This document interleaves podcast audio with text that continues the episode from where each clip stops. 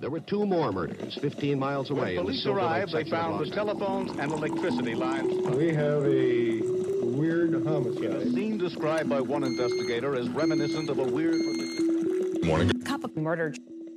During the time of outlaws, train robberies, and gunfights, there was none as popular as Jesse James. On April third, eighteen eighty-two, the famous bandit took his last breath when a member of his gang turned on him to get the reward money. So if you like your coffee hot but your bones chilled, sit back and start your day with a morning cup of murder.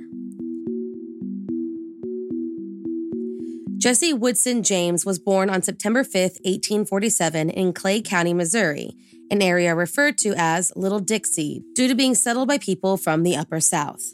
His father farmed commercial hemp and was a Baptist minister before moving to Missouri and, after he married, Hout found the William Jewell College in Liberty. Not really the father you'd expect the famous American outlaw to be raised by. Unfortunately, after heading to California during the gold rush and dying when Jesse was just three years old, and the brewing of the American Civil War, his life began taking a much different turn.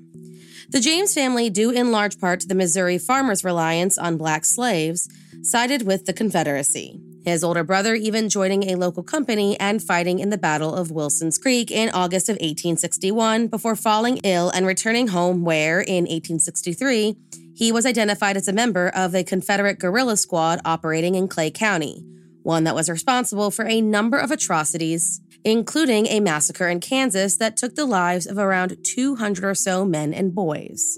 In May of that same year, a Union militia raided the James home looking for Frank's group. They tortured and briefly hanged Reuben Samuel, the boy's stepfather, and reportedly lashed young Jesse. Jesse, in his short lifetime, had seen tragedy, war, and violence, something that was undoubtedly shaping him as a human being.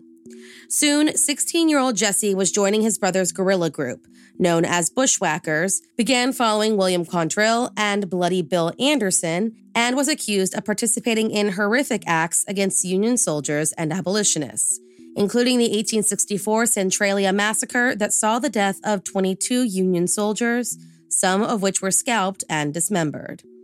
And later, Frank would identify Jesse as a member of the band who fatally shot Major Johnson on top of the hundreds of Union soldiers and sympathizers who the guerrillas killed together. Because of the brothers' activities, the Union military forced the family to leave Clay County and move south beyond Union lines. They didn't quite make it as far as they were told, settling to the nearby state border into Nebraska territory.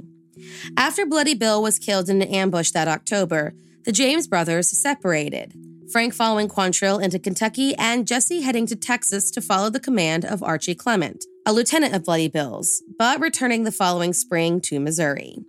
While away from Frank, seventeen-year-old Jesse received a second life-threatening injury when he was shot in the chest while trying to surrender to a Union cavalry. As the Civil War came to an end and much of the world remained divided, Jesse recovered from his injury and began a nine-year courtship and marriage to the woman who nursed him back to health, his first cousin, Sorelda Mims. When Jesse attempted to get back on his feet, Archie Clement kept his bushwhacker gang active and began targeting the Republican authorities and committing the first daylight armed bank robberies that resulted in the death of an innocent bystander that, to this day, historians are divided on if the James brothers partook in. They were, however, involved in the release of former members of Quantrill's gang, that cost a jailer his life in eighteen sixty-six. From this point on, James and Frank, along with various other gangs of outlaws, began robbing banks, stagecoaches, and trains all across the Midwest, and somehow, despite the brutality of their crimes, gained a popular Robin Hood-esque reputation. Soon the pair formed the James Younger Gang, which from eighteen sixty-six to eighteen seventy-six saw a lot of new members, including the addition of Cole Younger in nineteen sixty-eight, a number of deaths, a handful of bank robberies, a desperate desire to end their reign of terror, and a fair amount of celebrity. While many saw them as heroes, robbing from big banks and taking money from the rich, many of the banks that they robbed were local branches, where the locals they claimed to support were penalized.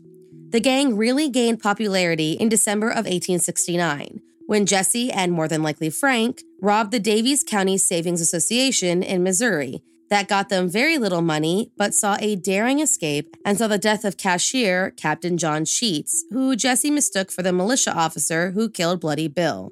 The robbery earned the posse their first newspaper coverage. And from then on, Jesse James's name became synonymous with historical outlaws and the Old West. Now labeled an outlaw, a reward was placed on his head by the Missouri governor, which led to an alliance between Jesse and John Newman Edwards, the editor and founder of the Kansas City Times, and former Confederate who was campaigning to return the former secessionist to power. He began publishing letters from Jesse James to the public, not only asserting his innocence, but attempting to paint him as a wartime hero who was trying to restore the South, becoming a symbol for the Confederate defiance of the Republican policy and enhancing his notoriety. By eighteen seventy-four, people had had enough of the James Younger Band, and the Pinkerton National Detective Agency was brought in to cease their reign of terror. But because of the support they had from many, the Jameses were able to elude the Pinkertons for quite some time, making them get a little desperate. At some point, an agent was able to infiltrate his mother's farm, and soon was found dead. Two other agents were killed after being sent to the Youngers. But just before dying, one agent got in a fatal shot to John Younger. Soon, Alan Pinkerton, the agency's founder, made it his personal mission to find and stop the gang and began working with a former unionist who lived near the James's family farm. On January twenty-fifth, eighteen seventy-five, he staged a raid on the home that resulted in an explosion, the death of James's younger half-brother, and the loss of one of his mother's arms, which blew off in the blast. Alan would later say that the explosion was unintentional, but a biographer found a letter that claimed he declared, quote, burn the house down before beginning the raid. Citizens were outraged. Though not everyone saw Jesse and his brother as heroes, no one was happy that a raid took place on a family home. The Missouri state legislature just narrowly stopped a bill that praised the James and Younger brothers and planned on offering them amnesty. And, now allowed to vote again, former Confederates voted to limit the size of the reward offered for a fugitive's capture, making it less desirable to stop the gang and minimizing the incentives. On September seventh, eighteen seventy-six, the gang attempted the robbery of the First National Bank of Northfield in Minnesota, but the robbery quickly went awry, resulting in almost the entire gang being either killed or captured, leaving just Frank and Jesse, who fled and surfaced later in the year in Nashville, Tennessee, under assumed names. Here, Frank had attempted to settle down, tired of being constantly on the run. But Jesse longed to continue his crime spree and soon found himself forming a new gang in eighteen seventy-nine. Unfortunately for Jesse, these men were not the wartime guerrillas he was used to, and soon the men either turned against each other or were easily captured by authorities. Jesse grew suspicious of his new followers and began scaring them off out of fear for his life before moving his family back to Missouri in November of eighteen eighty-one, while Frank settled in Virginia. Now that the gang was all but completely annihilated, Jesse found himself in the company and trust of brothers Charlie and Robert Ford, and for his protection, he asked the brothers to move in with him and his family. What Jesse didn't know was that Robert Ford had been conducting several secret negotiations with the Missouri governor in hopes of turning Jesse in and getting the prize money for himself. On April third, eighteen eighty-two, after eating breakfast, the Ford brothers and the James family went into the living room to prepare for their travel to Platte City for a robbery. Jesse had learned through the newspaper that a gang member had admitted to participating in a murder, and was suspicious that the Ford brothers had not told him about it. Realizing that the Fords were about to betray him, or so the story goes, Jesse walked into the living room, laid his revolver on the sofa, turned around and noticed a dusty photo on the mantel. As he stood on a chair to clean it, with his back facing Robert Ford, he pulled out his weapon and shot an unarmed Jesse James in the back of the head. When news of the notorious outlaw's death broke, the nation went crazy, especially when the Fords made no attempt to conceal their involvement in his death. Robert simply wired the governor and asked for his reward money and surrendered to the authorities. To their shock, they were charged with first-degree murder, And in the course of just one day, the Fords were indicted, pleaded guilty, were sentenced to death by hanging, and were granted a full pardon by the governor, who so desperately wanted Jesse James dead. They received a small portion of the reward money and fled Missouri, only to later be found starring in a touring state show reenacting the infamous shooting. When Jesse James was laid to rest in a cemetery in Kearney, the stone marking his death read, "In loving memory of my beloved son, murdered by a traitor and a coward whose name is not worthy to appear here."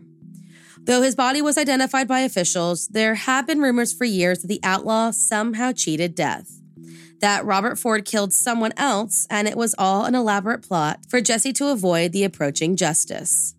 The rumor was so strong that in nineteen ninety-five, the body of Jesse James was exhumed and underwent D N A typing. The results show that the remains were undoubtedly that of the famous outlaw. Thank you for joining me in my Morning Cup of Murder. Please join me again tomorrow to hear what terrible thing happened on April fourth. Don't forget to rate and subscribe and let me know how you like it. If you want to help support the podcast, there's always Patreon or just sharing it with your true crime obsessed friends. And remember, stay safe.